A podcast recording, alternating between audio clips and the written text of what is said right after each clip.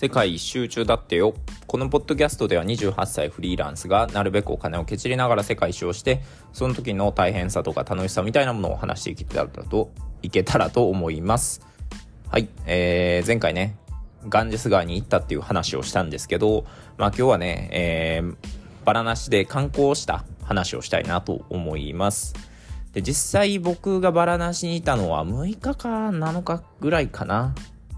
えー、なんですけど、実際に、まあ、観光したのは、なんていうのかな、2日ぐらいですかね。まあ本当に、えー、まあいろいろ事情があって、あまりしていなかったんですけど、まあとりあえず、えー、した時の話はしたいなというふうに思っています。で、まあまずどこ行ったかっていうと、まあ一人、えー、宿でインド人のね、えー、男の子、まあ、大学生で僕18歳とかやってたかな。ちょうど僕の10個下ぐらいの子と仲良くなってでその子と、まあ、今日どこ行くみたいな話をしたら、まあ、その子がね、えー、バラナシの近くに、仏教のお寺があってそのお寺がすごい有名だというふうに言っててあ確かに僕も聞いたことあるぞと。聞いたことがあるというかバラナシ観光って調べた時に出てきたなと思って。あちょうどいいわそこに行こうっていう話になってまあで一緒に行くことになりましたと。でえー、っとまあそこがね、えータクシーで、まあちょっと距離がね、えー、結構あったので、タクシーで行くことになったんですけど、まあこういう時にね、えー、まあインド人と一緒にいるっていうのはでかかったですね。もう距離を見てて、大体、あ、これは300ルピーはかかるなというふうに思っていたんですよ。この距離だから。もうなんならもっと払わされるんじゃないかなと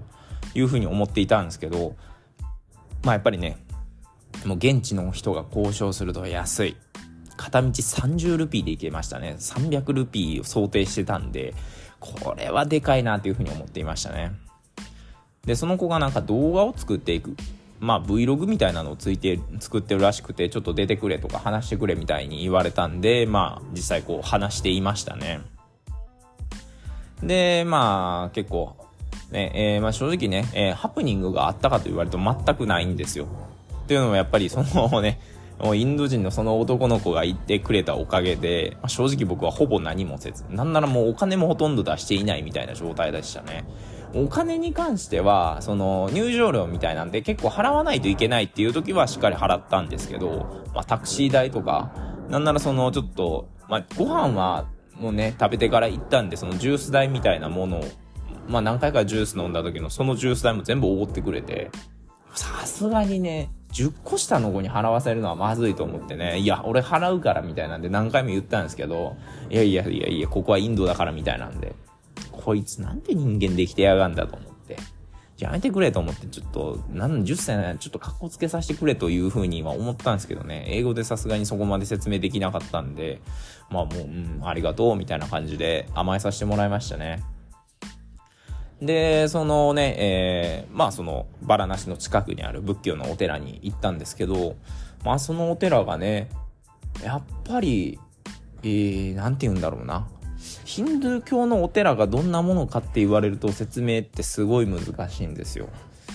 まあ、正しいてこう特徴を挙げるとしたら、なんだろうな。ちょっとこう神殿チックでこう建物の中であったり外とかにすごいいっぱいいろいろな神様ヒンドゥー教は多神教なので、まあ、そういう神様が彫られている、まあ、そういう特徴があるっていうのは一つあるんですけどそのインドのお寺もなんかこう見た時にあヒンドゥー教のお寺っぽいなっていうふうには思いましたね。もちろんね、えー、なんだろう仏教っていうのはまあ一応ね、えー、なんだろう神お釈迦さんは神様ではないんですけどまあそういうふうにこうまあ一応一つまあそういう神様みたいな感じなのでまあこう周りにねそのいろんなこうね、仏が彫られているっていうわけではなかったんですけどなんか外観がもちろん日本のお寺とは違うしこのきんぴらのうんきんぴらじゃないわ。きんぴかのあの東南アジアのその仏教のお寺みたいなこう白い外壁に屋根がこう金ピカのみたいなそういう特徴でもなかったんでやっぱりこうねまあ仏教に限らずなんですけど宗教ってこう伝わり方によって本当に全然違ってくるなっていうのは思いますね。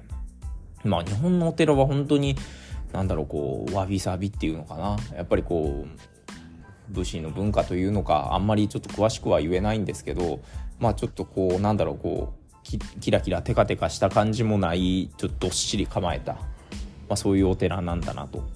逆にそういう東南アジアは何だろう豪豪華さを重視っていうとあれなんですけどそういう本当金の装飾がされているような、まあ、本当にそういう建物の違いはあるなっていうふうに感じましたね。でそのお寺をこうお寺とかそのお寺の周りにあったそういうなんだろう他の遺跡みたいなものを巡ってるとその男の子がこう教えてくれたのがここは仏教の聖地の一つというふうに言っててあれこれどういう聖地なんだろうなと。まあ、ネパールにはね、えー、まずそもそもお釈迦さんが生まれたっていう場所がありますしインドには、えー、そのブッダガヤっていう場所は、まあ、菩提樹があってその下でお釈迦さんが、えー、悟りを開いたと。まあ、そういう場所なんですけど、まあ、ここはじゃあどういう聖地なのっていうふうに聞いたらその悟りを開いたお釈迦さんが一番最初にここで教えを広めたとあなるほどそういう聖地かとまあそういうね、えー、なんかこうお弟子さんを連れて、まあそまあ、連れて行ったのかそこで初めてのお弟子さんに会ったのかそこまで詳しいのは分からないんですけど、まあ、そこで教えをこうまあ多分大々的に教えを始めたっていう、まあ、そういう聖地だったらしいんですよね。でまあその後仏教博物館みたいなものを見て、えーまあ、無事帰ってきたんですけど、まあ、帰ってきた時にね、えーまあ、帰ってくる時にですねこう前からねちょっと気になっていたものがあってなんかこうインドの街中でよくやってる竹みたいなものを本当に竹みたいな見た目の植物をゴリゴリゴリゴリ潰しているっていうのを見ていてあれ何なんだろうなと思っていてちょうどいいわと思ってあれ何って聞いたらあ飲んでみるって言われてあ飲み物なんやそもそも。で行って飲んだらまあ汚い緑色のこう飲み物が出来上がったわけなんですよね。でこれ何なんやろと思って飲んでみたらめっちゃうまくて。程よい甘さとちょっと塩とか入れてあってでレモンをこう混ぜ混ぜてあるんですけどすっごい美味しいんですよね。でしかもとんもうねバラなし毎こう毎日40何度っていうのが続くんでとんでもなく暑いところにそういう冷たいジュースなんで、まあ、これはうまいなと。っていう風に名前聞いたらスーバルカンジュースって言われて何それっていう風になったんですけど後で調べたらサトウキビジュースらしいんですよね。なるほどサトウキビってなんかこう正直日本では全然馴染みないじゃないですか。食べ物として。シークワーシークワーサーじゃないあの沖縄の団子みたいなって何でしたっけ？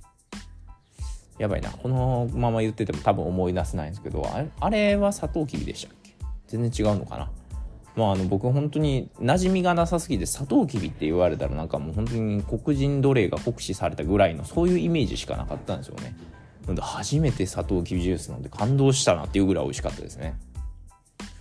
でこう帰りね、えーまあ、タクシー使うって言ってももう乗り合いでもうねほんとぎっしりなんですよもう横の人となんならこう足の置き場もないみたいなぐらいなんですけどまあなんでこうタクシーのね、えー、人はね、なるべくいろんな人を詰め込んでお金をいっぱい取りたいっていうことなんですよ。まあ、1人当たりの単価が安いんでね。まあ、そうやって待ってるとね、えー、なかなか人が集まらないとタクシーが動かないんですよね。そこでこう、まあ、4人乗りのタクシーのところに、まあ、その僕とそのインド人の男の子でもうダンディーなすごいひげの長い、まあ、780ぐらいのおじいさんかないたんですよ。でもあんまりね、えー、タクシーのうんちゃんがこう頑張って客引きしようとしてるけど人が集まらないんでそのおじいちゃんがねもう降りてもうええわみたいなんで行こうとしたらね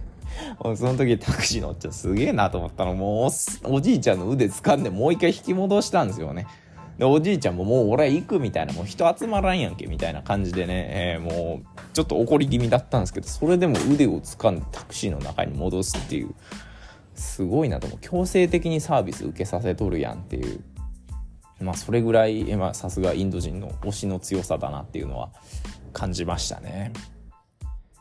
まあ、っていうのが、えーまあ、1回目の観光って感じですかね。で2回目の観光がなんかその,、まあ、その男の子に教えてもらったのが夜7時ぐらいになると、えー、ガンジス川のところで今祭りやっとるよみたいな感じで行ってで、まあ、その祭りを見に行ったんですよねまあそうしたら人口密集度がやばいっていうかんまあやばかったっていうのはあるんですけどなんだろうな